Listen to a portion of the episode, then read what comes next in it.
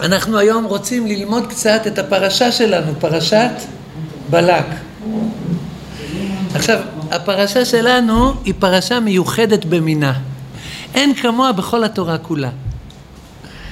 כי בדרך כלל התורה מדברת על הגיבורים הראשיים.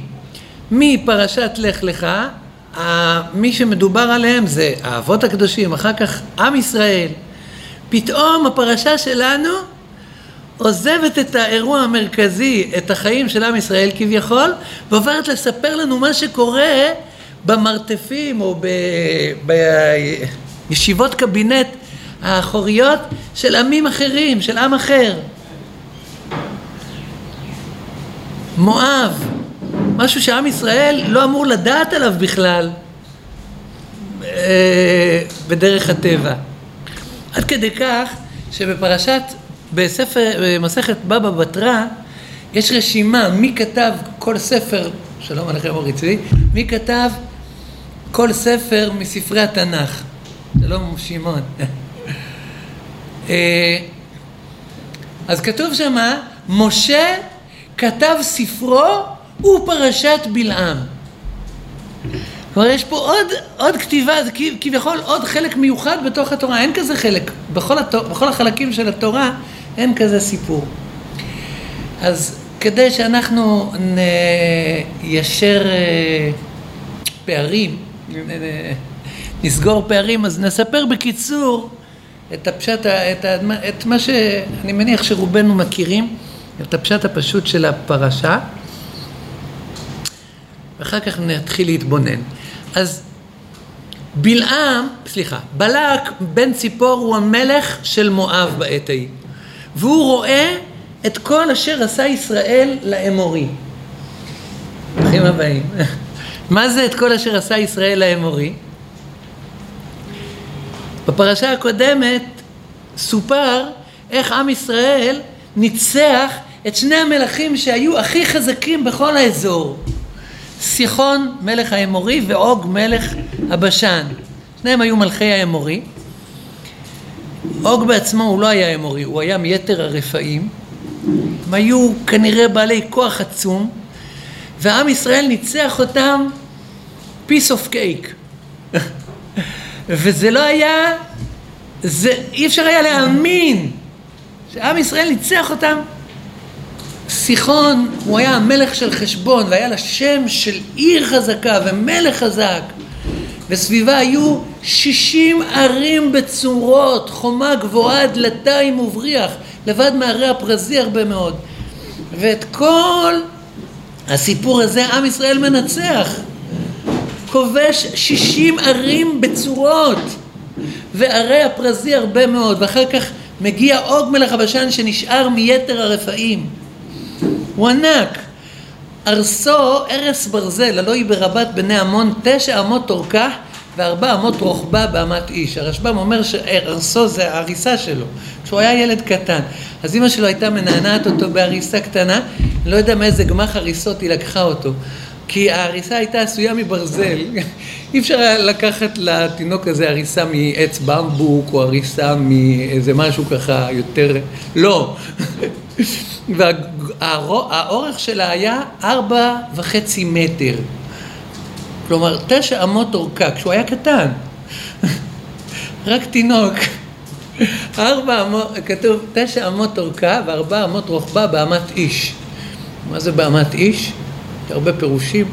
אני הכי אוהב את הפירוש שבאמת איש זה הכוונה שזה באמה של חזון איש. יש מחלוקת בין הגרח נאה לבין החזון איש. מה המידה של אמה? על כל פנים, את כל האנשים האלה, עם ישראל מנצח piece of cake. והמואבים יושבים, והסמי טריילר הענק הזה יושב להם על הגבול. טוב, בסדר, עם ישראל קיבל ציווי לא להילחם נגד מואב. אל תצר את מואב, אל תתגר במלחמה, כי לא אתן לך מארצו ירושה, כי לבני לוט נתתי את ער ירושה. בסדר, יכול להיות שהשמועה אפילו הגיעה למואבים, הם לא יילחמו. אני נזכר... למה באמת ניתן הציווי לא להילחם? מה? למה באמת ניתן הציווי... הציווי לא להילחם נגד המואבים זה בגלל שבאמת הם יושבים בירושה שהשם מוריש להם וייעד להם. כן. כי ירושה לעשו נתת, ירושה לבני לוט נתתי את הר ירושה. העיר המרכזית של מואב נקראת הר, או גם עיר, גם קיר חרס וקיר חרס, על כל פנים, היא באמת הירושה שהשם מועיד להם, ולכן אסור לנו להילחם נגדם. על כל פנים, מה ההסבר באמת, למה הרי של דבר הארץ הייתה צריכה להיות, איך אומרים, זאת האלמה שלנו, הוא לגמרי שלנו. למה בחיצור הוא משתף? ה- ה- ה- מואב, שאלה מצוינת, שאלה מצוינת. מואב הם נכדים של לוט. לוט הוא היה בן אחיו של אברהם, בן הרן, אחי אברהם. וכשאברהם עזב הכל, עזב את כל החברים, את כל הקרובים, את כל המועדון של המעריצים, ובחר ללכת לארץ כנען כמו שהשם ציווה אותו, לך לך מארצך וממולדתך ומבית אביך, היה איש אחד שהבין שאסור לו להיפרד מאברהם, והוא בחר להיות צוותא לצדיק, להצטרף לצדיק. זה היה לוט, האחיין של אברהם. וילך איתו לוט. הקדוש ברוך הוא לא קיפח את שכרו, ונתן את שכרו מושלם, ואת ארץ הרפאים, את ארץ האימים, ארץ מואב הוא נתן לבני לוט, וגם את ארץ בני עמון. על כל פנים, בלק בן ציפור, כשהסמי טריילר הענק הזה, אני, אני זוכר כשלמדתי נהיגה, אני לא, אין לי רישיון, אין לי קומוניקציה טובה עם הכביש, אבל בדרך כשניסיתי ללמוד, אז המורה שלי לנהיגה הוא היה מאוד רגוע והיה נותן הוראות מאוד מובהר, בהירות ומובנות כל הדרך כשהייתי נוהג, חוץ משלב אחד שהיה מכניס אותו לאיזשהו סטרס. זה היה כשהייתי עובר ליד הסמי טריילר. הוא אומר, קודם כל תעזור, תעבור לי את המפלצת הזו, אחר כך אני אמשיך לדבר איתך. אז העם הזה, עם ישראל, יושב כעת בערבות מואב. בסדר, הם לא יילחמו נגדי, אומר מלך מואב, בלק. אבל עתה ילחכו הקהל את כל סביבותינו, כלכוך השור את ירק השדה. הנושאת מטוס, המשאית נושאת טנקים, היא יושבת פה בלי לרצות. הנה, אתם רואים? בלי לרצות היא תעשה לי נזקים. כלכוך השור את ירק השדה. אז, אז, אז, אז, מי שראה פעם איך זה עובד עם... אה, תודה. השור, הוא שולח את הלשון שלו. עכשיו, כל העשבים שמגיעים לרדיוס של הלשון שלו, אפילו אם השורש שלהם הוא רחוק מאוד מהלשון שלו, אבל הקצה שלהם מגיע ל, לרדיוס, הוא, הוא שולח לשון ארוכה ארוכה, והוא מושך את כל העשבים בדרך, והוא עושה את הכל קרחת, גם דברים שהיית מאמין, שלא היית מאמין שמהמקום איפה שהוא נמצא, הם, הוא יכול להקריח אותם. אז בלק מאוד מוטרד מהנוכחות הישראלית הזו על הגבול שלו. Hmm? מאוד מוטרד. והוא רוצה, אני אומר בקיצור דברים שהרמב"ן מעריך בהם, הוא רוצה לצאת למבצע צבאי שבו הוא ינקה רצועת ביטחון. בסדר, שיהיה להם לבריאות, רק שלא ישבו לי על הגבול. שיהיו, שיסתדרו להם בחיים, שישבו בערב הירדן המערבי, שינצחו שם את כולם, מי שרוצים. שלא ישבו לי על הגבול. כל רגע שהם יושבים לי פה על הגבול, הם יכולים להסב לי נזקים נוראיים. לא ישבו על הגבול, קו נטוי על הגרון שלה. בדיוק, שלא ישבו לי על הווריד, שיצאו מפה, תנו לי לחיות, תנו לי לנשום. אז הוא רוצה לצאת למבצע צבאי מוגבל, שבו הוא רוצה, תשמעו טוב את מה שהוא רוצה, מיני ניצחון ברצועת הביטחון. זה מה שהוא רוצה. אבל הוא יודע שאין שום צ'אנס שהוא יצליח להשיג מיני ניצחון ברצועת הביטחון מול המפלצת הזו, מול נושאת המטוסים הזו שיושבת לו על הגבול, אלא אם כן הוא יפעיל איזשהו כוח לא קונבנציונלי. הוא ראה מה שהם עשו בכוחות הקונבנציונליים, אין יריב שיכול להתחרות איתם. הם עכשיו ניצחו את סיחון ואת אוג, המלכים הכי חזקים בשכונה. אז אין מה לעשות, אז בשביל לנצח אותם מוכרחים נשק בלתי קונבנציונלי. איזה נשק בלתי קונבנציונלי עומד לרשותו? יש מקלל מדופלם בארם נהריים, בעיר פטור, שקוראים לו בלעם בן באור הקוסם. וואלה, כל קללה שלו כמו פצצת אטום. אשר תברך מבורך ואשר תאור יואר. הוא שולח משלחת של שליחים כדי לגייס את בלעם שיבוא אל ארץ מואב, יראה את עם ישראל בעיניים, ירביץ בהם ווחדה קללה שתאפשר לו מיני ניצחון ברצועת הביטחון. השליחים הראשונים מגיעים אל, אני מספר בקיצור כי כולנו, רובנו אני מניח, מכירים פחות או יותר. השליחים הראשונים מגיעים אל בלעם לעיר פטור לארם נהריים והם לוקחים בדרך עוד uh, כאלה שישכנעו אותו להגיע מארץ מדיין, זקני מואב עם זקני מדיין קסמים בידם ויבואו אל בלעם לך קו, הנה העם היוצא ממצרים ויכס את עין הארץ, אתה לך קווה לי את העם הזה, אולי יוכל להילחם בו וגירשתיו. מיני ניצחון ברצועת הביטחון. אומר להם, תקשיבו, אני לא עושה מה שבא לי, מה אלוהים אומר, זה מה אני יכול לעשות. אני, תחכו בלילה, תשנו פה בלילה, נראה מה אלוהים ידבר איתי. אלוהים בא אל בלעם בלילה, אומר לו, מה, מה האנשים האלה איתך? אומר לו, תקשיב, אתה אומנם לא מכבד אותי כל כך אלוהים, אבל הם דווקא מאוד מכבדים אותי, הם שמעו על המוניטין שלי, יש לי, יש לי, יש לי שם של מקלל מדופלם בכל העולם, רק אתה לא, לא, לא מעריץ אותי. הוא אומר לו, הוא ביקשו שאני אקלל את עם ישראל. אומר לו אלוהים, לא תלך עמהם, לא טהור את העם כי ברוך הוא. חוזרים... לא, כי ברוך הוא. ברוך הוא, ברוך. שם מאוד משובח. הוא אומר לו, טוב, טוב, בקיצור, חוזרים השליחים אל בלק בפחי נפש. באכזבה אומרים לו, מעין בלעם הלוך עמנו. אומר, אה, הוא כנראה רוצה, מכיר אותו כבר, את הסגנון, הוא כנראה רוצה כבוד יותר גדול. שולח שליחים יותר חשובים. משלחת דיפלומטית מדרג גבוה יותר. גם הם מגיעים אל בלעם, בלעם אומר להם, מה, גם אם הוא יביא לי מלוא ביתו כסף וזהב, אני לא יכול לעשות מה שאלוהים לא מרשה לי. אבל תלכו לישון, בואו נראה מה נצליח לשכנע אותו בלילה.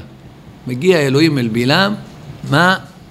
הוא אומר לו, אם לקרוא לך באו האנשים, קום לך איתם, ואך את הדבר אשר אדבר אליך אותו תעשה. בבוקר על הבוקר אומר להם, יש אישור מהסמח"ט. מהמח"ט, מהרמטכ"ל. בקיצור, הולך איתם. עכשיו, זה לא מה שהוא היה צריך לעשות. אני אומר בקיצור נמרץ, השם אמר לו, אם לקרוא לך באו האנשים. כלומר, להשם יש עניין שנביא הגויים יברך את ישראל. אבל כשהוא הולך איתם בלי להגיד להם, רגע, אתם מעוניינים שאני אבוא, מה שאני אגיד זה טוב, או שאתם מעוניינים רק בקללה? או הם היו אומרים לו, לך לעזאזל, אנחנו לא צריכים אותך שום דבר, רק שתקלל. אבל כשהוא הולך איתם זה, אז כאילו אפשר, אפשר לשכ... קודם כל אלוהים הוא יו-יו, אפשר לשכנע אותו, אפשר לעשות לו פרצופים וזה, הוא משתכנע, ואחר כך כשזה לא ילך, אז יגידו, טוב, אז הוא גם אה, היפוכונדר. אז הוא היה חילול השם. בקיצור, ואז הוא הולך, כתוב שם ככה, אני אומר את זה בקיצור, אני מקווה שאתם זוכרים.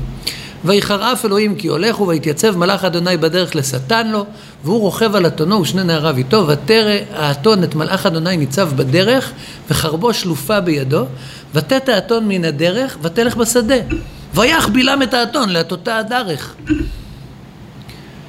ויעמוד מלאך אדוני במשעול הכרמים, גדר מזה וגדר מזה. ותרא האתון את מלאך אדוני, ותילחץ אל הקיר, ותלחץ את רגל בלעם אל הקיר. אך! ויוסף להכותה. ויוסף מלאך אדוני עבור, ויעמוד במקום צר, אשר אין דרך לנטות ימין ושמאל. ותרא האתון את מלאך אדוני, ותרבץ תחת בלעם. ויחרף בלעם, ויח את האתון במקל. ויפתח אדוני את פי האתון. ותאמר לבלעם, מה עשיתי לך? ועל מה הכיתני זה שלוש רגלים? ויאמר בלעם לאתון, איך התעללת בי? לו יש חרב בידי כי אתה הרגתיך. ותאמר האתון אל בלעם, הלא אנוכי אתונך היא אשר רכבת עליי מעודך עד היום הזה. אז כן, הסכמתי לעשות לך כה? ויאמר, לא. ויגל אדוני את עיני בלעם, וירא את מלאך אדוני ניצב בדרך, וחרבו שלופה בידו, ויקוד וישתחו לאפיו. ויאמר אליו מלאך אדוני, על מה הכית את אתון אחד ושלוש רגלים? הנה אנוכי יצאתי לשטן, כי יראת דרך לנגדי, ותראני האתון, ותת לפניי זה שלוש רגלים, אולי נטטה מפניי, כי אתה גם אותך הרגתי, ואותה החייתי. ויאמר בלעם אל מלאך אדוני חטאתי, כי לא ידעתי כי אתה ניצב לקראתי בדרך, ואתה, אם רע בעיניך, אשובה לי. ויאמר מלאך אדוני אל בלעם, לך עם האנשים ואפס את הדבר אשר אדבר אליך אותו תעשה. בקיצור, מגיע בל, בלעם אל ארץ מואב. ובלק מאוד שמח לקראתו, סוף סוף הוא הביא את הכללן המדופלם הבינלאומי, ואחרי אה, מפגש היכרות וכבוד בעיר מואב, אשר על קצה הגבול, אז הוא לוקח אותו למקום שממנו אפשר לראות את עם ישראל, שנקרא במות בעל. עוד פעם, אנחנו עברנו כעת מהחלק הראשון של הפרשה לחלק השני. חלק הראשון זה כל התהליך עד שבלעם מגיע אל ארץ מואב. שתי משלחות השליחים שקוראים לו, הדיפלומטיות שקוראים לו, והסיפור עם האתון. זה החלק הראשון בפרשה. עכשיו אנחנו עוברים לחלק השני. החלק השני נקרא לו בקיצור, אולי הכותרת שלו תהיה משלי הקללה שהפכה לברכה, או ולא אהבה אדוני אלוהיך לשמוע אל בלעם, ויהפוך אדוני אלוהיך לך את הקללה לברכה, כי אהבך אדוני אלוהיך. זו הכותרת של החלק המרכזי של הפרשה. לוקח בלק את בלעם בהתחלה למקום שנקרא במות בעל. משם הוא משקיף והוא רואה חלק מעם ישראל. הוא אומר לו, תקלל, אומר לו, בשביל לקלל אני צריך שתבנה לי שבעה מזבחות ועל כל מזבח תעלה פר ועיל. וואו, וואו, וואו. אין בעיה, עליי, אומר לו בלק. ויבן שבעה מזבחות והיה על פר ועיל במזבח. אז הוא נעמד שם איפה שרואים את ישראל, חוזר, פותח את פיו, במקום לקלל את עם ישראל הוא דווקא מברך אותם. מן ארם ינחני בלק מלך מואב, מהררי קדם, לך אר לי יעקב ולך זוהמה ישראל. מה אקוב? לא כבו אל, ומה אזעום? לא זעם אדוני. כי מראש צורים אראנו, ומגבעות אשורנו, הן עם לבדד ישכון, ובגויים לא יתחשב. מי מנה עפר יעקב ומספר את רוב הישראל? תמות נפשי מות ישרים, רק הילדים? לא שומעים. הוא תהיה אחריתי כמוהו. אני עושה לכם דאווינים, כאילו אני זה, כל הילדים פה שורקים את כל מה שאמרתי עכשיו. רק לי נתנו את רשות הדיבור, אבל כל הילדים, הנה, אתה רוצה לראות עוד פעם, מי מנה עפר יעקב? חזק, חבר'ה, לא אכלתם ארוחת אה, צהריים. תמות נפשי מות ישרים? בלק מתעצבן, אומר לו, מה? הבאתי אותך בשביל לקלל, אתה מברך אותם? אומר לו, אמרתי לך, מה אלוהים אומר, זה מה אני עושה. אומר לו, טוב, אני אקח אותך למקום אחר, אולי שם הם יבואו לאלוהים ככה לא טוב בעין, יחביץ עליהם איזה קללה. לוקח אותו לשדה צופים. הוא אומר לו, יאללה, כלל, אומר לו, לא, שבעה מזבחות, פר ועיל בכל מזבח, שבעה פרים ושבעה אלים. טוב, יאללה, בסדר, מסדר לו שבעה מזבחות, שבעה פרים, שבעה אלים. אז הוא מסתכל עליהם בשדה צופים, חוזר, במקום לק... לברר, לקלל אותם, עוד פעם מברך. עכשיו הוא נותן לו נאום, הוא אומר לו, לא, מה? לא, זה כבר היה קודם. הפעם הוא אומר, אה, לא איש אל ויכזב. ובן אדם ויתנחם. ההוא אמר ולא יעשה ודיבר ולא יקימנה. הנה ברך לקחתי וברך ולא אשיבנה. לא הביט אבן ביעקב ולא ראה עמל בישראל. אדוני אלוהיו עמו ותרועת מלך בו. אל מוציאו ממצרים כתועפות ראם לו. כי לא נחש ביעקב ולא קסם בישראל. כעת יאמר יעקב לישראל מה פעל אל אין סליחה. אל מוציאו ממצרים כן, אז אמרתי נכון, כי לא נחש ביעקב לא כתוב, כעת יאמר לישראל, הן עם כלביא יקום וכארי יתנשא, לא ישכב עד יאכל טרף ודם חללים ישתה. מה? קראתי לך בשביל לקלל, מה אתה מברך? טוב, אולי אני אקח אותך למקום אחר. לוקח אותו למקום שלישי, שנקרא ראש הפעור. אומר לו, נאום בלעם בנו באור נגום, הראינו, נאום מגר שתום עין, נו, תעזרו לי, מי יביא לי איזה חומש?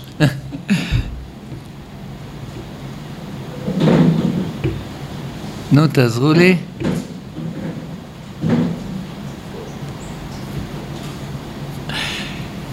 אז הוא אומר לו, בקיצור נושא לו משל ברכה שלישי ואז הוא מתעצבן כבר, שולח אותו לכל הרוחות.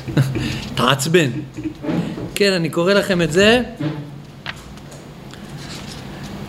וישא משלו ויאמר נאום בלעם בנו ואור נאום הגבר שתום העין נאום שומע אמרי אל אשר מחזה שדי יחזה נפל וגלו עיניי.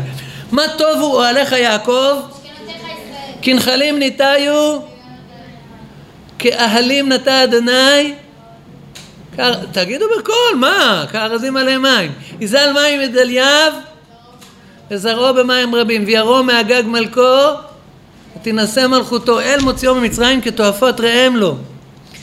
יאכל גויים צריו ועצמותיהם יגרם וחיציו ימחץ קרא שכב כארי וכלבי מיקימנו מברכך ברוך ועורריך ארור.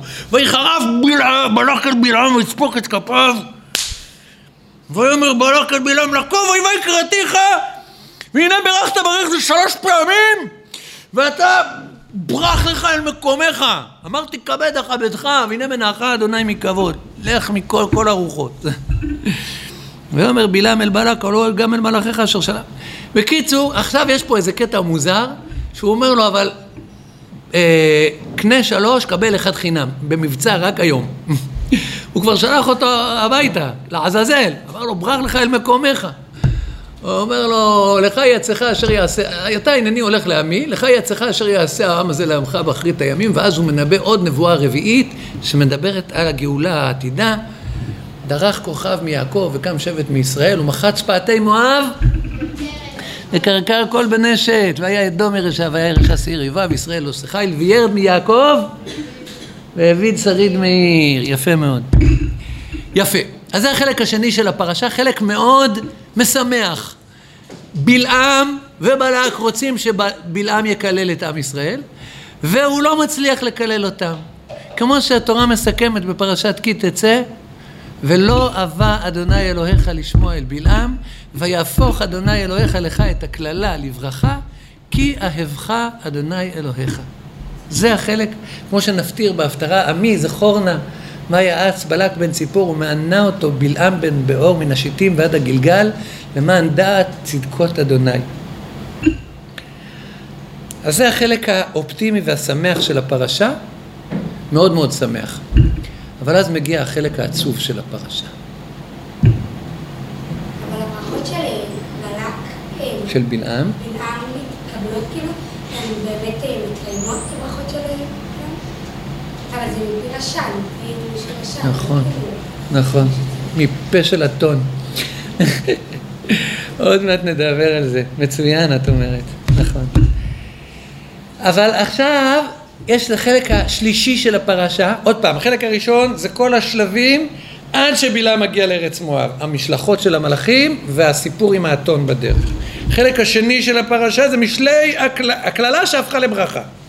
החלק השלישי, וישב ישראל בשיטים ויחל העם לזנות אל בנות מואב, ותקרנה לעם לזבחי אלוהיהם, ויאכל העם וישתחוו לאלוהיהם, ויצמד ישראל לבעל פעור, ויחרעף אדוני בישראל. ויאמר אדוני אל משה, קח את כל ראשי העם והוקע אותם לאדוני נגד השמש, וישוב חרון אף אדוני מישראל. ואז כתוב, בקיצור, ויאמר משה אל שופטי ישראל, הרגו איש אנשיו הנצמדים לבעל פאור, והנה איש מבני ישראל בא, ויקרב אל אחיו את המדיינית לעיני משה, ולעיני כל הדעת בני ישראל, והם הבוכים פתח אוהל מועד. וירא פנחס בן אלעזר בן אהרון הכהן, ויקום מתוך העדה, ויקח רומח בידו, ויבוא אחר איש ישראל אל הקובה, וידקור את שניהם את איש ישראל ואת האישה על כובתה, ותעצר המגפה מעל בני ישראל. והיו המתים במגפה ארבעה ועשרים אלף. אז מה כתוב כאן בקיצור? עם ישראל חוטא בשיטים בשני חטאים.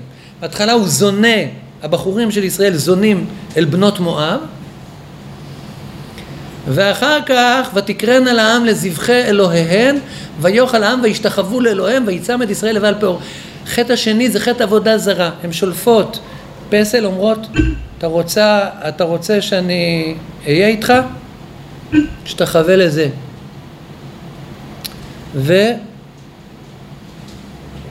ועם ישראל חוטא בבעל פאור. ומגיעה מגפה. והסיפור הזה שפנחס עושה זה מציל את עם ישראל מכליה, כמו שכתוב בפרשה הבאה, וידבר אדוני אל משה לאמור, פנחס בן אלעזר בן אהרון הכהן, השיב את חמתי מעל בני ישראל בקנאו את קנאתי בתוכם, ולא כיליתי את בני ישראל בקנאתי. כלומר, הוא עצר את הסיפור ברגע האחרון, לפני שהקדוש ברוך הוא חס וחלילה, המגפה הייתה משתוללת והייתה מכלה את עם ישראל.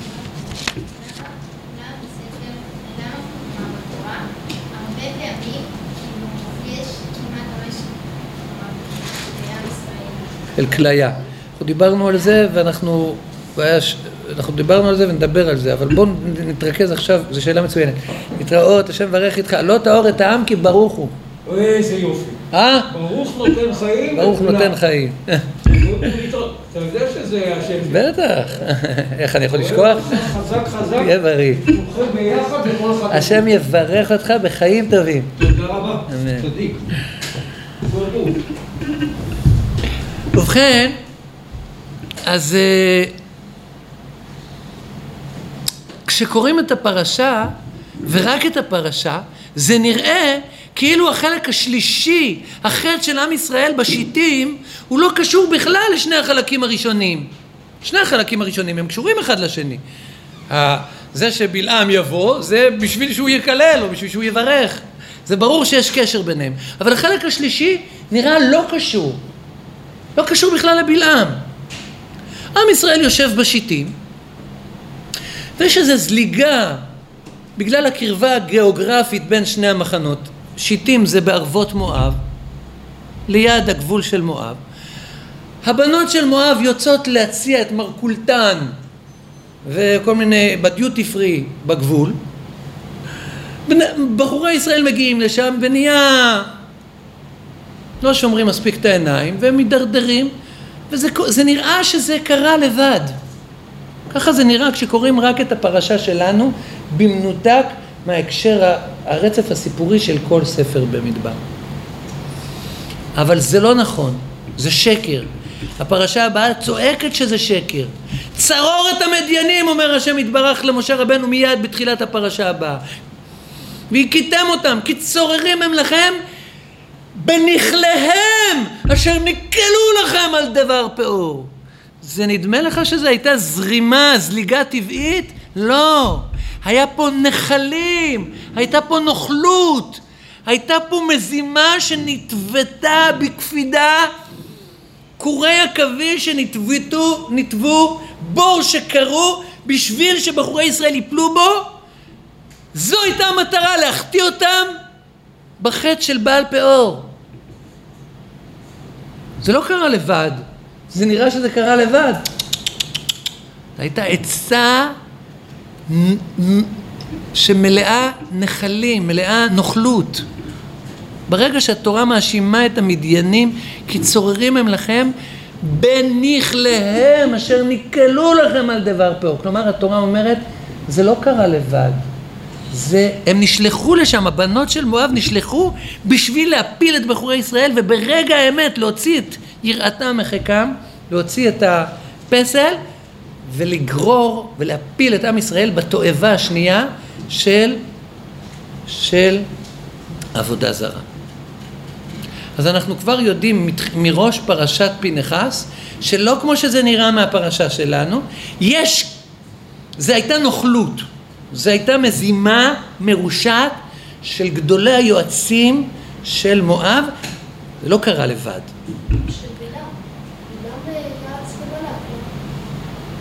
תזכיר לי אבל את השם שלך, טוב רוי? אז טוב רוי אומר, זה הייתה עצה של בלעם, הוא צודק, איך אתה יודע?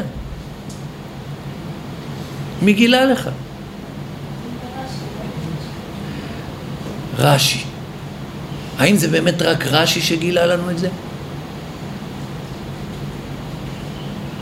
שמעון? ישראל מאיר כבר מוסר לנו פרט מרתק. הוא אומר, במלחמה הזו שהקדוש ברוך הוא מצווה את משה רבנו, צרור את המדיינים והכיתם אותם כי צוררים הם לכם, התיאור שלה בפועל הוא בפרשת מטות, ושם כתוב שחוץ מזה שהורגים את כל המדיינים, הורגים גם את בלעם. ואת בלעם בן באור הרגו בני ישראל בחרב אל חלליהם. אבל זה עדיין לא אומר שהוא היוזם. אה, לא.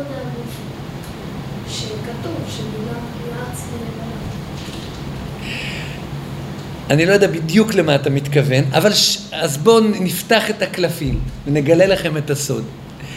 הנוכל, הרשע, שיזם את, ה... את כל העצה המרושעת הזה להכשיל את בני ישראל בבנות מואב, אבל זה לא עיקר הכישלון, זה רק. הפיתיון. זה רק הגבינה הצהובה. שתמשוך את העכבר למלכודת. אבל מה שיוריד עליו, מה, מה, מה, מה המזימה העיקרית הייתה להכשיל אותם בעבודה זרה. ואיפה איפה זה כתוב במפורש שזה היועץ של העצה הזו היה בלעם? אז בפרשת מטות שם כתוב שעם ישראל יוצא למלחמה, 12 אלף חלוצי צבא והם עושים מלחמה והורגים את כל הזכרים במדיין ולוקחים בשבי את כל הנשים ואז הם מגיעים אל משה אז כתוב שם ככה ויקצוף משה על פקודי החיל שרי האלפים ושרי המאות הבאים מצבא המלחמה ויאמר עליהם משה החייתם כל נקבה הן הנה היו לבני ישראל בדבר בלעם למסור מעל באדוני על דבר פעור ותהיה מגפה בעדת אדוני מה, השארתם בחיים את כל הנקבות? הרי הם היו סיבת המלחמה. הן הנה, הבנות האלה היו לבני ישראל, הם אלה שהביאו אותם לבעל פאור, אבל בתוך הדברים, כבדרך אגב, מוסר לנו משה רבנו, מי היה היועץ של העצה הזו? מי, היה, מי הוא הנוכל? הנוכל הראשי מי הוא? בלעם, זה משה רבנו אומר, לא, לא רש"י. הן הנה היו לבני ישראל בדבר בלעם למסור מעל באדוני על דבר פאור. קודם כל הוא, הוא מוסר לנו שני דברים. א', בלעם הוא הנוכל, ב', עיקר הנוכלות להביא את עם ישראל לחטא של בעל פאור. העיקר, הרוע זה זה שהוא הצליח, לה... והסיפור של בנות מואב זה רק היה הפיתיון, הדרך להפיל את עם ישראל, אבל התוכנית המרושעת של בלעם הייתה להכשיל אותנו, עם ישראל, בחטא של עבודה זרה בבעל פאור.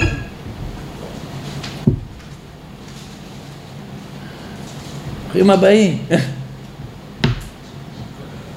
אה? זה לא להפריע, הביאה שלך זה מסמל את ביאת המלאך רפאל, זה בדיוק מה שאני צריך בחיים שלי. ובכן, אה? מה? או, או. עכשיו אני חושב שהתכו... חשבתי שהתכוונת לפסוק הנוסף ה- אז בכל אופן, מה הגילוי הזה מלמד אותנו? ברוכים הבאים. שיש קשר בין החלק השני לבין החלק השלישי. כלומר, הגיבור הראשי של החלק השני, האיש שמפיו יוצא, יוצאות שלוש שרשראות של ברכות לעם ישראל, הוא הנוכל שמביא לקטסטרופה של סוף הפרשה. בלעם, אותו בלעם שמברך, הוא בלעם שיזם להפיל את עם ישראל בחטא של בעל פאור. ואתם ואני שואלים, האם העסק הזה שבלעם הוא הנוכל רמוז באיזושהי דרך בתוך החלק השני של הפרשה, כשבלעם הוא הדובר הראשי, במשלים שלו? אז מזכיר לנו טוב רוי את הפירוש של רש"י. אז נתחיל מטוב רוי ומרש"י הקדוש. רש"י אומר, איפה זה רמוז שבלעם הוא הנוכל, בתוך החלק השני של הפרשה שלנו? עוד פעם, אמר, אתם, אתם, אתם איתי כל הזמן, אמרנו שני החלקים הראשונים זה ברור שהם קשורים. שבלעם יבוא זה התנאי בשביל שהוא יקלל או שהוא יברך. על פניו זה נראה שהחלק השלישי הוא מנותק, הוא לא קשור. אבל התורה מוסרת לנו בפרשת מטות שהוא קשור בדבר בלעם. והשאלה, האם זה רמוז באיזושהי דרך? אז קודם כל, רגע, לפני שאנחנו נכנסים לרש"י, אפשר להגיד שתי אפשרויות. או שבלעם נתן את העצה הזו לבלק במעמד שלא מדווח בחלק השני של הפרשה. לא הכל מדווח לנו. אחרי או לפני, אולי בעיר מואב, כשהוא מקבל את פניו, הוא מכנס אותו לקבינט מדיני ביטחוני, ושם מוסר לו בלעם את העצה הזו. וזה לא מדווח בתורה. איפה זה נמסר לנו בתורה? בפרשת מטות. הן הן היו לבני ישראל בדבר בלעם. או שזה רמוז באיזושהי דרך בתוך משלי הברכה כביכול, שבלעם נותן לעם ישראל, הוא רמז שם, הוא הניח שם את העצה הזו בתוך הדברים. אז נתחיל עם רש"י. רש"י אומר, יש שם, אמרנו חלק של שלוש פלוס אחד חינם, נכון? אחרי שבלק שולח כבר את בלעם לכל הרוחות, אומר לו, אתה בירך לך אל מקומך, אמרתי כבד אכבדך והנה מנעך אדוני מכבוד. אה? אנחנו בתחילת פרק, אה, בפרק כ"ד פסוק י"ד. אז כתוב שמה, ואתה הנני הולך לעמי, לך יעצך אשר יעשה העם הזה לעמך באחרית הימים. ואז מגיע המשל הרביעי, שאמרנו שהוא עוסק במשיח, דרך כוכב מיעקב וקם שבט מישראל ומחץ פעתי מואב וקרקר כל בני שת. אבל הפסוק הזה בעצמו הוא מוזר. מה זה? לך יעצך אשר יעשה העם הזה לעמך באחרית הימים. הראש של הפסוק לא מסתדר עם ההמשך שלו. לך יעצך אשר יעשה העם הזה לעמך או כאילו לכאורה היה צריך להגיד לך ואגידה לך, לך ואספרה לך, לך ואומרה לך את אשר יעשה העם הזה לעמך באחרית הימים. מה זה לך יעצך? אומר רש"י, המקרא קצר, זה מה שטוב רועי התכוון. לך יעצך וההמשך לא כתוב כאן בפסוק. ההמשך שהוא אמר לו, תקשיב, לא הצלחתי לקלל אותם עד עכשיו, אני רוצה לייעץ לך עצה. ומהי העצה? אלוהיהם של אלו שונא זימה. איך תשלח את הבנות של מואב, שימכרו להם, אה, יעשו להם חיוכים, יעשו להם, יצטלמו אה, איתם בסלפי, יביאו אותם, זה, יפילו אותם בחטא של אריות, ואז יפילו אותם בחטא של עבודה זרה, ואז רש"י לא אומר, הוא אומר, הוא, הוא, כדאית בפרק חלק, שם זה כתוב. הוא אומר בקיצור, אלוהים שלל ושונא זימה וכולי, כדאית בפרק חלק. אז הוא שולח אותנו לפרק חלק, שם כתובה העצה. זה ש... מה? וגם החלק השני של הפסוק זה מקרא קצר. אז בעצם זה כאילו שני מקראות קצרים. לך יעצך ומהי העצה אלוהים של אלו שונא זימה. ואחרי זה ואגיד אליך אשר יעשה העם הזה לעמך באחרית הימים. המילים ואגיד אליך לא כתובות. אז כאילו שני המקראות הם מקראות חסרים, לפי רש"י. מאיפה מתחילה, מתחיל הפירוש הזה של רש"י? בגלל שלכאורה, כמו שאמרנו, ההלחם בין הרשע לספר לא מסתדר טוב, לך יעצך אשר יעשה העם הזה לעמך. אומר הרמב"ן, הקושייה לא קושייה. כי מי שבקיא בלשון הנביאים יודע שהרבה פעמים נבואה נקראת עצה. כמו שישעיהו הנביא מנבא את מפלת סנחריב סביב ירושלים במצור שסנחריב צר על ירושלים, בסוף הוא אומר עצתי אשר תקום לשבור ארצי, לשבור אשור בארצי ועל הרע יבוסנו וכולי, זאת העצה היעוצה על כל הארץ וזאת היד הנטויה על כל הגויים. כלומר, עצה זה הרבה פעמים לשון נבואה. לכן אין קושייה במילי, בהלחם של הפסוק, של שני החלקים שלו, לך יצאך אשר יעשה עם זה לעמך. לך יצאך זה לך ואנבא לך. אספר לך בנבואה. זה לא קושייה. ככה הרמב"ן מקשה. על כל פנים זה הפירוש של רש"י. כאן רמוזה העצה בתוך החלק השני. זה שיטת רש"י. אנחנו היום בסימן שלוש. ראינו שלושה חלקים בפרשה, אחר כך ראינו אה, פירוש ראשון, איפה רמוז החלק, הקשר בין החלק השני לחלק השלישי. אז ראינו את הפירוש אחד, בואו נמשיך עם הפירוש השני, פירוש האבן עזרא. רבי אברהם אבן עזרא אומר, איפה רמז בלעם לבלק שהוא צריך להחטיא אותם? אומר אבן עזרא, בפסוקים הראשונים, במשל הראשון, משל הברכה הראשון, שהוא אומר על עם ישראל במקום השני. בהתחלה אמרנו, הוא לוקח אותו לבמות בעל. מצפה שהוא יקלל את עם ישראל, במקום לקלל הוא אורי צבי, במקום לקלל הוא מברך. אז הוא לוקח אותו למקום שני שנקרא שדה צופים. וגם משם הוא מצפה שהוא יקלל, ובמקום לקלל הוא מברך. ואומר לו בלעם, מה אתה חושב? אלוהים הוא בן אדם?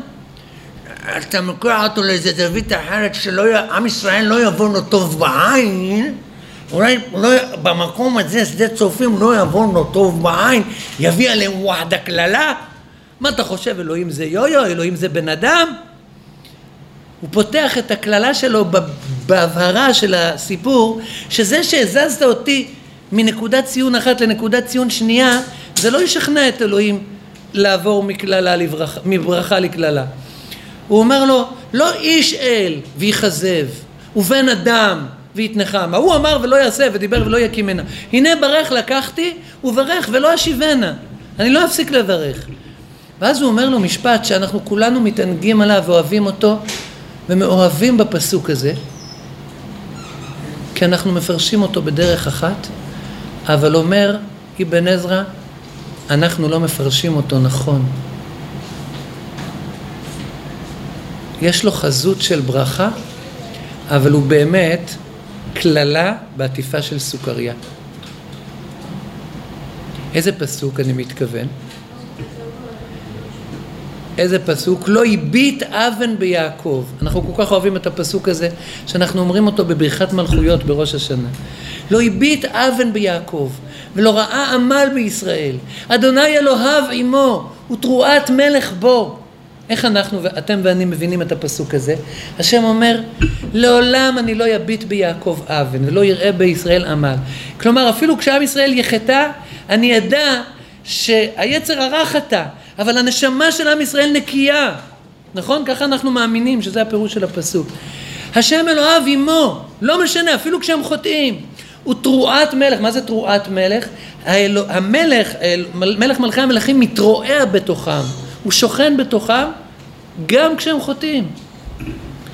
השוכן איתם בתוך טומאותם, ככה אתם ואני אוהבים לפרש, זה מזכיר לנו את הדברים של הרב קוק, האהבה הגדולה שאנו אוהבים את טומאתנו, לא תסמא את עינינו מלבקר את כל מומיה, אבל אף על פי כן אנחנו מוצאים את עצמיותה, גם לאחר הביקורת היותר חופשית, נקייה מכל מום, כולך יפה רעייתי ומום אין בך, נכון? ככה אנחנו מפרשים את זה. אומר אבן עזרא, לא הבנו את הקריצה של בלעם לבלק. הקריצה הערמומית, האכזרית והמרושעת. שאלה טובה. אבל קודם כל בוא נבין את מה הוא רומז לו. הוא אומר לו, מה אתה חושב, אלוהים הוא יו-יו? הוא בן אדם? תביא אותו לזווית הזו, לא יבוא לו טוב בעין, הוא ירביץ עליהם קללה? לא! אלוהים הוא לא בן אדם. אם אתה רוצה... בזמן שהעברת אותי מבמות בעל לשדה צופים, השם הסתכל עליהם, על עם ישראל, ולא הביט בהם אבן, ולא ראה בהם עמל. הם לא חטאו בינתיים. אז השם אלוהיו עדיין עמו, הוא תרועת מלך בו. זה שהזזת אותי מזווית אחת לזווית אחרת, זה לא משכנע את אלוהים. אם אתה רוצה לשכנע את אלוהים לעבור מברכה לקללה, אתה צריך שהוא יביט בהם אבן, שהוא יראה בהם עמל.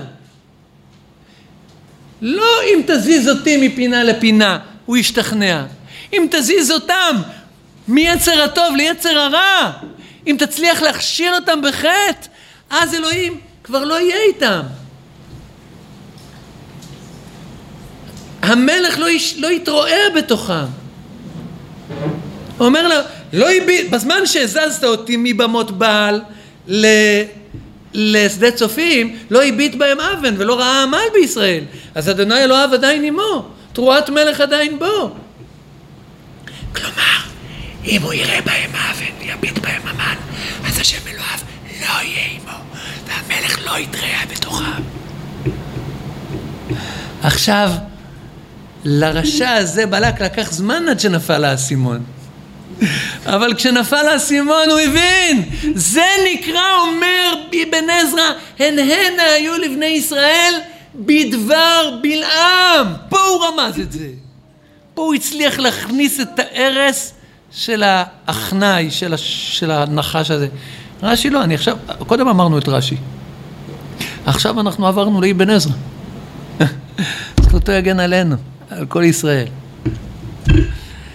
אז זו שיטת האבן עזרא, אבל אמרנו שאנחנו היום בסימן שלוש. אז אמרנו שיטת רש"י, שיטת אבן עזרא, מי זה המפרש? יש שלושה מפרשים הכי חשובים בעם ישראל. אה?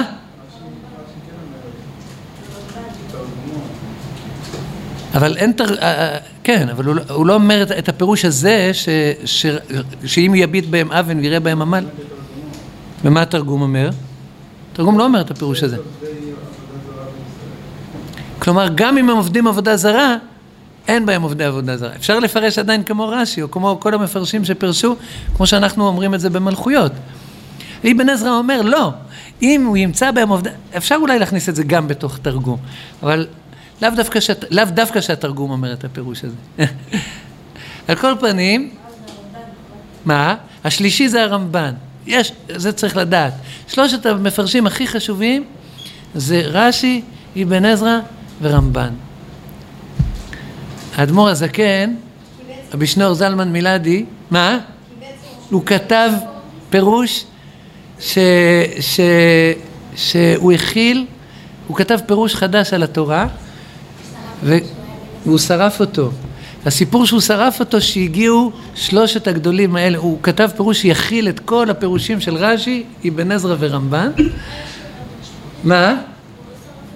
לא יודע מתי, כשהוא היה צעיר. והתגלו אליו ואמרו לו, אם אתה, יפסיקו לי ללמוד את הפירוש שלנו. ביקשו ממנו שישרוף את זה. ככה הסיפור, האגדה, אני לא יודע אם זה, אני מניח שזה סיפור אמיתי. על כל פנים, זה צריך חשוב לדעת ששלושת הגדולים האלה, כל אחד מהם ענק ענקי שאי אפשר לתאר, צדיק יסוד עולם. הרמב"ן, הארי הקדוש, אומר שהוא היה גדול המקובלים. אף אחד לא היה מקובל כמו הרמב"ן. הוא אומר, הוא האחרון המקובלים. אחריו כבר לא הבינו את הקבלה. ככה הארי הקדוש אומר. על כל פנים, הזכות הרמב"ן תגן עלינו, על כל ישראל. הרמב"ן אומר אז הוא אומר בדרך כלל ש, שעל פי פשט זה שזה היה בדבר בלעם זה לא כתוב בחלק השני של הפרשה. כלומר, כמו שאמרנו מקודם, הייתה איזו התכנסות בקבינט המדיני-ביטחוני, כיוון שבלעם היה פה, אז הוא היה היועץ, ושם הוא מסר את העצה, והתורה לא מדווחת על זה. אומר הרמב"ן, זה הדרך הפשוטה. אבל אם אתה בכל זאת להוט, אומר הרמב"ן, להבין איפה רמז את זה בלעם בתוך משלי הברכות שלו, אז אני אכוון אותך. אומר הרמב"ן, בשביל זה צריך להבין מראש מה קורה. בלק משחרר לבלעם את החבל. הוא נותן לו פעם אחת לקלל, במקום לקלל הוא מברך בבמות בעל. ואז הוא אומר לו, טוב, בוא אני אקח אותך אל מקום אחר. לוקח אותו לשדה צופים, עוד פעם הוא מצפה שהוא יקלל, ובמקום לקלל הוא מברך. ואז הוא נותן לו צ'אנס שלישי, לוקח אותו לראש הפאור, ועוד פעם הוא מצפה שהוא יקלל, ואז הוא מברך, ואז הוא אומר לו, אה, יחרף בלק אל בלעם, ויספוק את כפיו, ויאמר ויאמר בלק אל בלעם, לקוב אויבי קראתיך, והנה ברכת ברך זה שלוש פעמים, ואתה ברח לך אל מקומך. אז שואל הרמב"ן, למה אחרי שלוש פעמים הוא שולח אותו? אם הוא כזה סובלן, שנתן לו שלוש פעמים, שייתן לו... אולי בלק הוא תלמיד חכם גדול שיודע שבתלת זים נאה וחזקה, מה הוא למד פרק חזקת הבתים, הוא למד מישור המועד שאחרי שלוש פעמים, איך הוא יודע את כל ה... ולמה הגמרא בחזקת הבתים לא לומדת את זה שבתלת זים נאה וחזקה מבלק? אומר הרמב"ן, זה לא קשור לשלוש פעמים, זה קשור לתוכן של הברכות. אומר הרמב"ן, שוב, כמו שאמרנו והדגשנו מקודם, למה צריך בלק את בלעם? זוכרים את השיר, את החרוז שאמרנו? מיני ניצחון ברצועת הביטחון. כלומר, הם יושבי, הסמי טריילר הזה יושב לי על הגבול. המפלצת הזו שעכשיו החריבה 60 ערים גבוהות, חומה גבוהה, דלתיים ובריח, יושבים לי על הגבול. אני רוצה רצועת ביטחון. אני רוצה לצאת לעימות צבאי שאני יודע שאין לי שום סיכוי לנצח בו, אבל עימות צבאי מוגבל. אני לא מתכוון לחסל את עם ישראל, אני מתכוון לגרש, אולי אוכל נכה בו ואגרשנו מן הארץ. מאיזה ארץ? אומר רמב"ן, מארץ מואב. לא רוצה שהם ישבו על הגבול שלי, רצועת ביטחון. מה? הוא יושב בערבות מואב, כתוב שעם ישראל יושב בערבות מואב, על הגבול. לא רוצה שהוא יושב לי פה על הגבול. אז אני רוצה לעשות רצועת ביטחון. עכשיו, זה מאוד מאוד מאוד מאוד לא נעים שהמקלל המדופלם, בלעם בן באור הקוסם, מפטור הרב נהריים, ששכרת אותו במלוא ביתך כסף וזהב, הוא מגיע, ובמקום לקלל הוא דווקא מברך. מה הכלל? מתי הוא נותן לו צ'אנס נוסף? מתי לא? כאשר הברכה שמברך בלעם את עם ישראל היא לא קשורה לקונפליקט, לעימות הצבאי. עוד פעם, מה אמרנו? הוא רוצה לשלוח את הסיירת מטכ"ל של מואב לגרש את עם ישראל מהגבול. מיני ניצחון ברצועת הביטחון. זה מה שהוא רוצה. הוא יכול... זה מאוד לא נעים שזה שקראת לו לקלל אותם, הוא דווקא מברך אותם.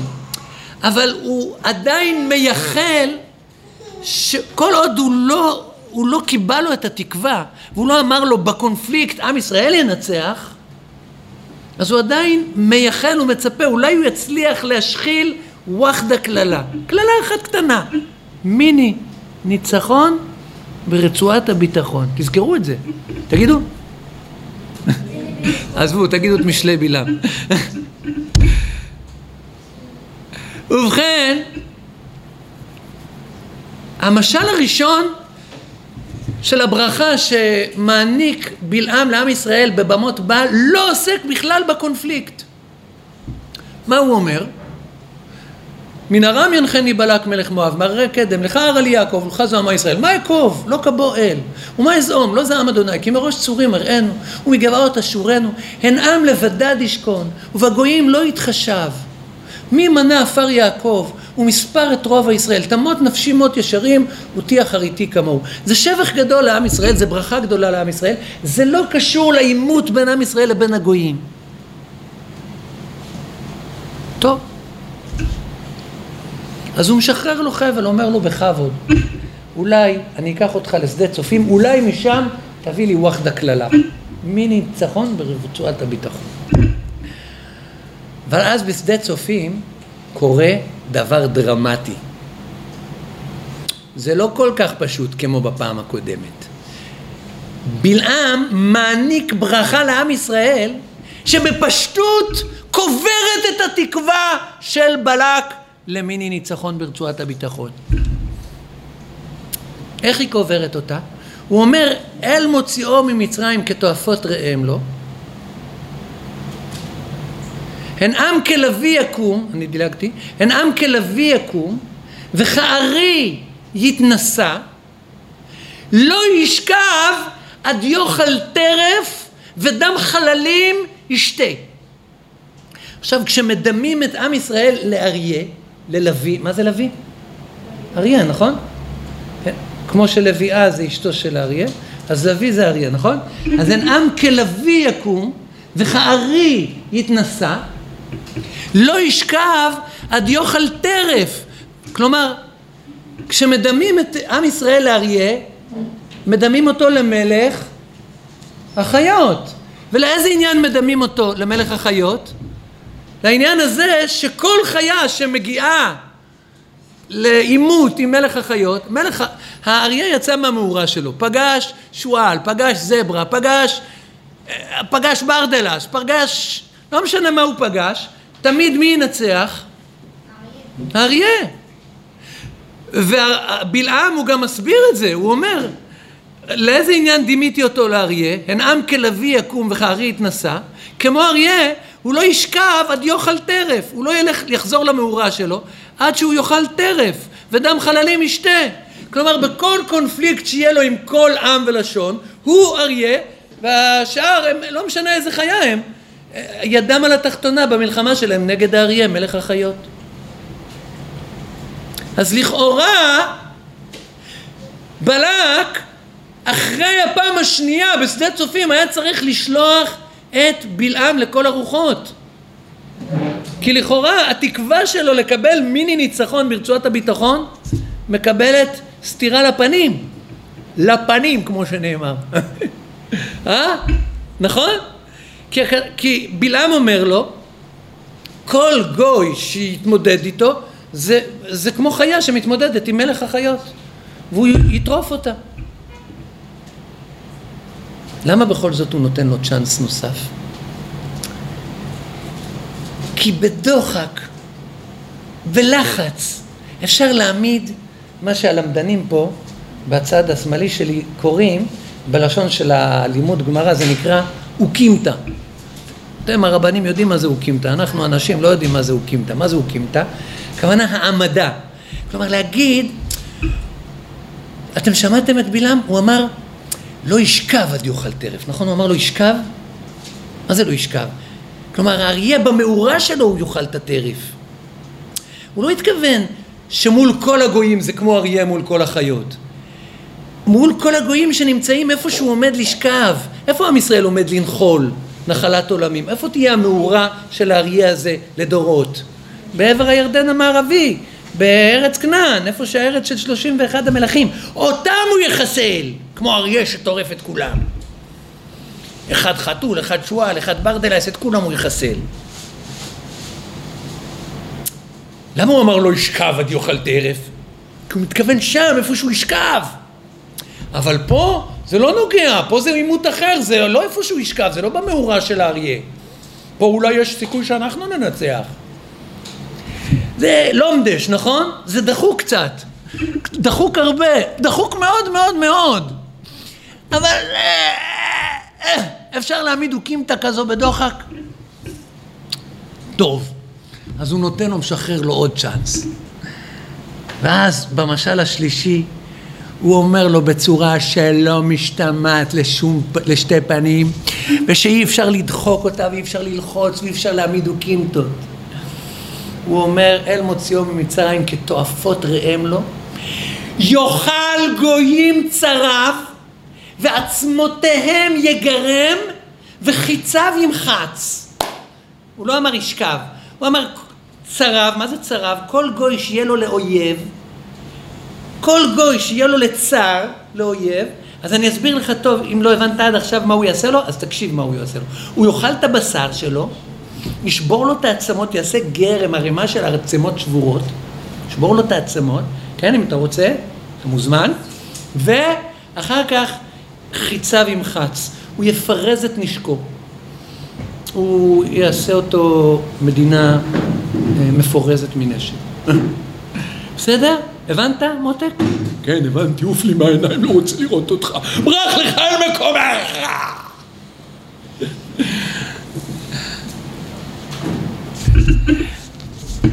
אומר הרמב"ן, אתה רוצה לדעת איפה זה נקרא הן הנה היו לבני ישראל בדבר בלעם? בעצם במשל השלישי הוא לא נותן לו יותר צ'אנס, הוא שולח אותו לכל הרוחות, אבל בעצם בלעם הצליח להבהיר לו דבר אחד. האויבים שלנו הם עולים על מחלף דרך השלום, רק שהאוטוסטרדה הדרך של המלחמה היא חסומה בגלל העבודות בכביש. בשביל עבודות בכביש אי אפשר להתקדם בדרך של מלחמה, אז הם פתאום נהיים uh, peace in love. הם מאוד אוהבים שלום, בשביל uh, סלאם עליכום. ערפאת הוא מאוד אוהב שלום. מתי הוא אוהב שלום? אחרי שכל מה שהוא מפוצץ אותנו, כל מה שהוא נלחם בנו הוא לא מצליח, אז מה שהוא לא השיג בדרכי מלחמה, דרך המלחמה סגורה בגלל עבודת בכביש, אז הוא בנה אל דרך השלום בשביל מחלף. סליחה, רואים אותי ב...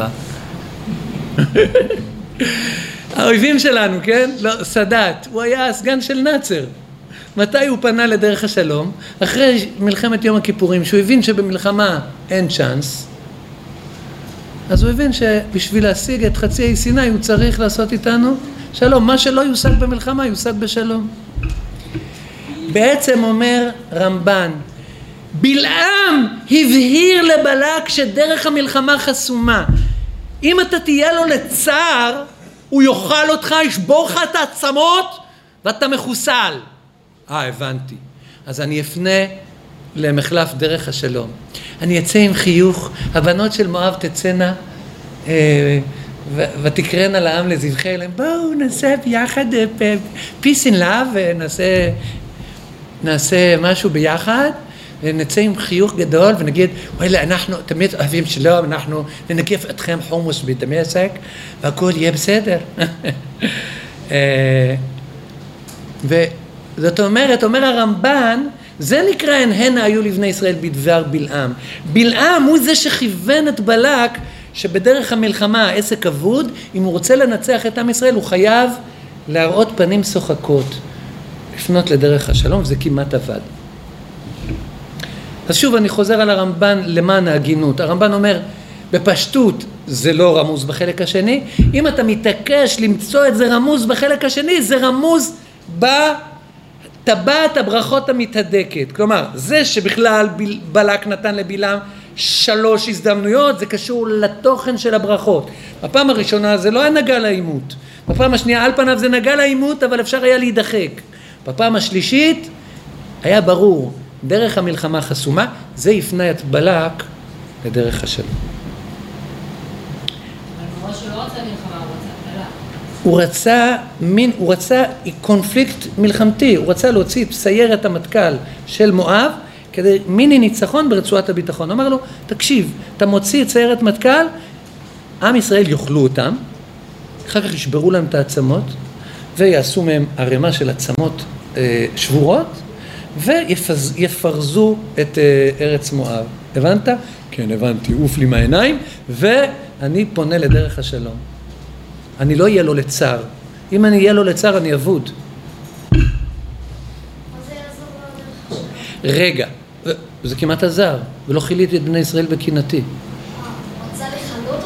כן, מה אתה חושב ש... ש... מה, מה רצה, מה רצה ערפאת כשהוא עשה איתך שלום באוסלו? אז כן, הוא עשה איתם שלום, הוא הוציא את הבנות... לא, אז הוא הבין שאי אפשר להשיג את זה בדרך של מלחמה, אני אפיל אותם בחטא של, עם חיוך גדול, אני אפיל אותם בחטא של בעל פאור, והשם כבר יעשה לי את העבודה. ולא חיליתי את בני ישראל בקנאתי. חיצה, לא, יש שני פירושים, אני ערבבתי פה בין שני פירושים, אתה צודק. מה זה אה, ועצמותיהם יגרם? יגרם, או שזה לשון גרם, שזה בעצמו עצם, כמו יששכר חמור גרם, כלומר מרוב שיששכר הוא חרוץ, אז הוא כמו חמור שרואים לו את העצמות, מרוב שהוא כל הזמן עסוק בעבודה ולא אוכל. אז זה גרם. אז עצמותיהם יגרם, כלומר הוא יאכל את כל הבשר מסביב לעצם, יישארו רק עצמות, או שיגרם זה יעשה גרם, כלומר ערימה של, הר... של עצמות. שזה גרם של עצמות, וחיציו ימחץ. ימחץ את החיצים, כלומר אי אפשר יהיה להילחם נגדו, את כל החיצים הוא ישבור. אבל איך לברך שהוא גוי בעצמו, בכך שכל גוי שהם יראו, כאילו... הוא יודע את האמת, הוא אומר אלוהים אמר לי שכל גוי שיהיה לעם ישראל לצער, לאויב, יבוא נגדו למלחמה, אבוד. אז הוא עכשיו יודע שהוא אומר כאילו עוד שנייה למות. ולכן בלעם נזהר לברך ולא לקלל, כי הוא לא רוצה להיות לו לצער. הוא אומר לו תלמד מדרכי. טוב רגע רגע בואו ברשותכם אבל בואו שנייה תקשיבו לי רגע אני צריך עכשיו את העזרה שלכם עוד פעם אני מזכיר מה ראינו לפי מה שהרמב"ן תיאר לנו בתבנית של טבעת הברכות המתהדקת בהדרגה מסביב לצוואר של בלק מה ראינו? בפעם הראשונה זה מאוד מאוד מאוד לא נעים עוד פעם ראינו פה מהלך של שלוש לקוב אויבי קראתיך והנה ברכת ברך זה שלוש פעמים ואתה ברח לך אל מקומך.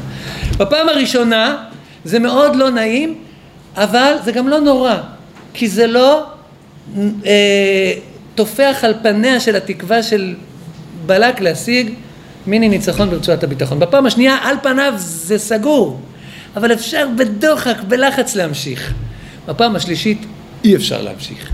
זה מזכיר לכם, התבנית המשולשת הזה, הזו, עוד מקום שזה מופיע בפרשה שלנו, בתיאור שתיארנו בתחילת השיעור? עם האתון, נכון? עוד פעם אמרנו שיש שלושה מפגשים של מלאך השם עם האתון. ויחרעף השם כי הולכו. ויתייצב מלאך השם בדרך לשטן לו, והוא רוכב על אתונו ושני נעריו איתו. ותרא האתון את מלאך השם, וחרבו שלופה בידו, ותט האתון מן הדרך, ותלך בשדה. ויח בלעם את האתון להטוטה הדרך. זה לא נעים שאני רוכב על אתון, ופתאום באמצע היא עוזבת את הדרך הסלולה, ומתחילה ללכת ליד הדרך בתוך שדה. דרך לא סלולה, פחות נעימה לי בתור רוכב, אני... זה כזה פחות נעים. איך קוראים לזה? לא נעים, אבל גם לא נורא, נכון? בסוף זה מוצא די נוח. אם מסביב לדרך יש שדה, אז אם אני עצבני כמו בלעם, אני אעשה, איך בלעם? תעתון, אני מרביץ לה. אבל אם אני אפילו איש סובלן, אז אני יכול אפילו לנסות בעדינות, ל... ל... כאילו זה לא נעים, לא נורא. איך המפגש השני, איפה הוא? ויעמוד מלאך אדוני במשעול הכרמים, גדר מזה וגדר מזה. ותרא אתון את מלאך אדוני, ותילחץ אל הקיר, ותלחץ את רגל בלעם אל הקיר, נשברה לו הרגל. ויוסף להכותה. בלעם חיגר רגלו אחת היה, אומרים חז"ל. נאמר וילך שפט.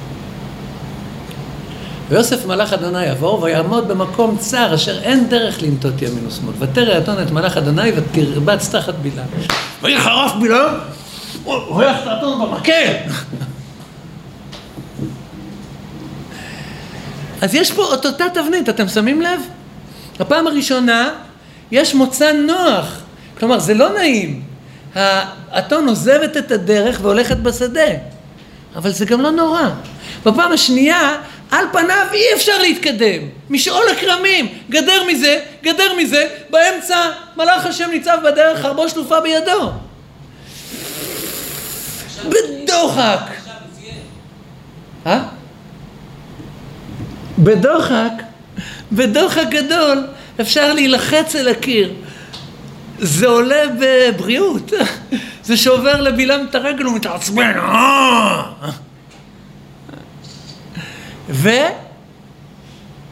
ובפעם השלישית אין לאן לברוח. מקום צר, אין דרך לנטות ימין ושמאל, ותרבץ תחת בלעם. אז זה לגמרי לגמרי ברור שכל הסיפור הראשון הוא בעצם משל למה שיקרה בסיפור השני. ולכן, כמו יש יש שתי מילים שהן אה, מילים נרדפות, פעמים ורגלים. שלוש פעמים בשנה, שלוש רגלים תחוג לי בשנה, נכון? מה יפו פעמייך בנהלים זה רגלייך. עוד המון המון אה, פעמים שהמילה רגל והמילה פעם, אז בסוף הפעם הראשונה, בסוף הסיפור הראשון, האתון אומרת לבלעם, ויפתח השם את פי האתון, ותאמר אל בלעם, מה עשיתי לך, אבל מה הכיתני? זה שלוש רגלים. אחר כך המלאך אומר לו, על מה הכית את התנ"ך זה שלוש רגלים? אחר כך בלק אומר לבלעם, לקוב אלי קראתיך, והנה ברכת ברך זה שלוש פעמים. זה ברור שיש קשר, והתבנית הזו, יש פה פירוש חדש למילים, בדרך שאדם הולך מוליכין אותו. כלומר, ריבונו של עולם מראה לבן אדם רגע לפני שזה קורה, תקשיב לאן הדרך שלך מוליכה אותך. אני נותן לך בדוגמית. תיקח את זה בחשבון, תפנים, לאן זה הולך, אתה מתעקש ללכת, תקשיב. בפעם הראשונה זה ייראה שיש מוצא יחסית נוח, זה לא ייגמר כבר בעלבון ובפדיחה בינלאומית. בפעם השנייה זה יהיה יותר לחוץ. על פניו זה יהיה סגור, הדרך בלחץ שהיא תגבה מחירים לא נעימים, אפשר יהיה לעבור אותה. בפעם השלישית, בפנים. זה ייגמר הסיפור הזה. אז זה לגמרי לגמרי ברור שכל הסיפור שריבונו של עולם מעביר את בלעם ברישה של הפרשה, זה משל על הסיפה. אבל בשביל להמשיך, אני מאוד מאוד רוצה להמשיך, אני צריך לדעת מה השעה, וגם לדעת שאף אחד לא מחכה לי, אנחנו כבר עברנו? מה כתוב שהשעה? ואנחנו הזמנו?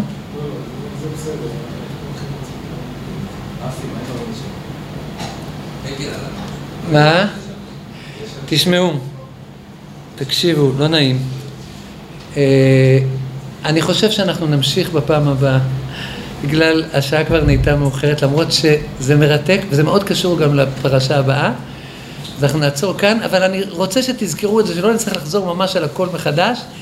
זה לגמרי ברור שכל הסיפור שקורה עם בלעם ועם האתון ברשע של הפרשה, זה משל על מה שקורה בשלושת המפגשים. אני נותן לכם שיעורי בית.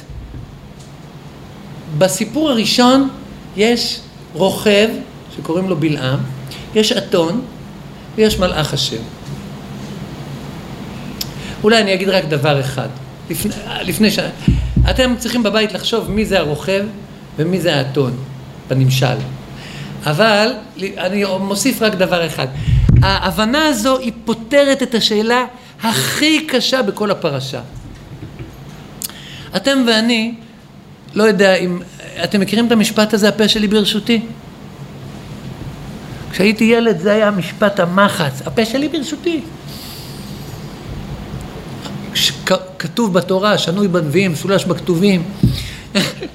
זה כאילו היה הפה שלי ברשותי. עכשיו, מה לא ברור בפרשה? אתם ואני יודעים שבלעם שונא את עם ישראל, והוא מאוד מאוד רוצה לקלל אותם. אנחנו לא קונים את החזות של העבד הצייתן שהוא מנסה להציג. הוא, ש... הוא רע, הוא רשע, ויבש קללה כמדור, ותבוא חמיים בקרבו וכשמן בעצמותיו, תהי לו כבגד יעטה, ולמלך זמ... ולמזח תמיד יחגריה. בן אדם שהוא עבד של השם, הוא לא עוסק בקללה, הוא מחפש עיסוקים אחרים. טוב אדוני לכל ורחמיו אל כל מעשיו. מי שעוסק בקללה הוא לא עבד של השם, הוא רשע והוא מקלל, הוא שונא. ולכן אתם ואני יודעים שהוא רוצה לקלל את עם ישראל. אתם ואני ובלק וזקני מואב, כולנו מסתכלים על בלעם בבמות בעל ואחר כך בשדה צופים ואחר כך בראש הפאור ואומרים הפה שלך ברשותך, למה אתה לא מקלל? אנחנו יודעים שאתה רוצה לקלל. למה? למה? למה?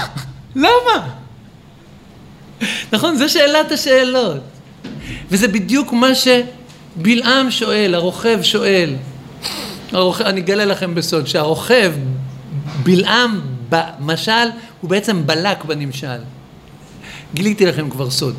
על כל פנים, הוא, בלעם רוכב על האתון, הדרך פנויה, למה? ותט האתון מן הדרך ותלך בשדה. למה? ואחר כך במשעול הכרמים, ותילחץ אל הקיר ותלחץ אל... למה? ואחר כך, ותרבץ תחת בלעם. למה? ואז, ויגל אדוני את עיני בלעם, וירא את מלאך אדוני ניצב בדרך וחרבו שלופה בידו. הסיפור הזה של הפה שלי ברשותי זה פטה מורגנה, זה חזות שווא, זה שקר. הפה שלך הוא רק ברשות ריבונו של עולם. מי שם פה לאדם? אתון תדבר כשהוא ירצה, והמקלל הבינלאומי לא יצליח להשחיל מילה אחת של קללה כשהוא לא ירצה. מלאך השם שבעולם המוחשי הדרך נראית לגמרי פנויה. למה? ברוך אדוני לעולם אמן ואמן.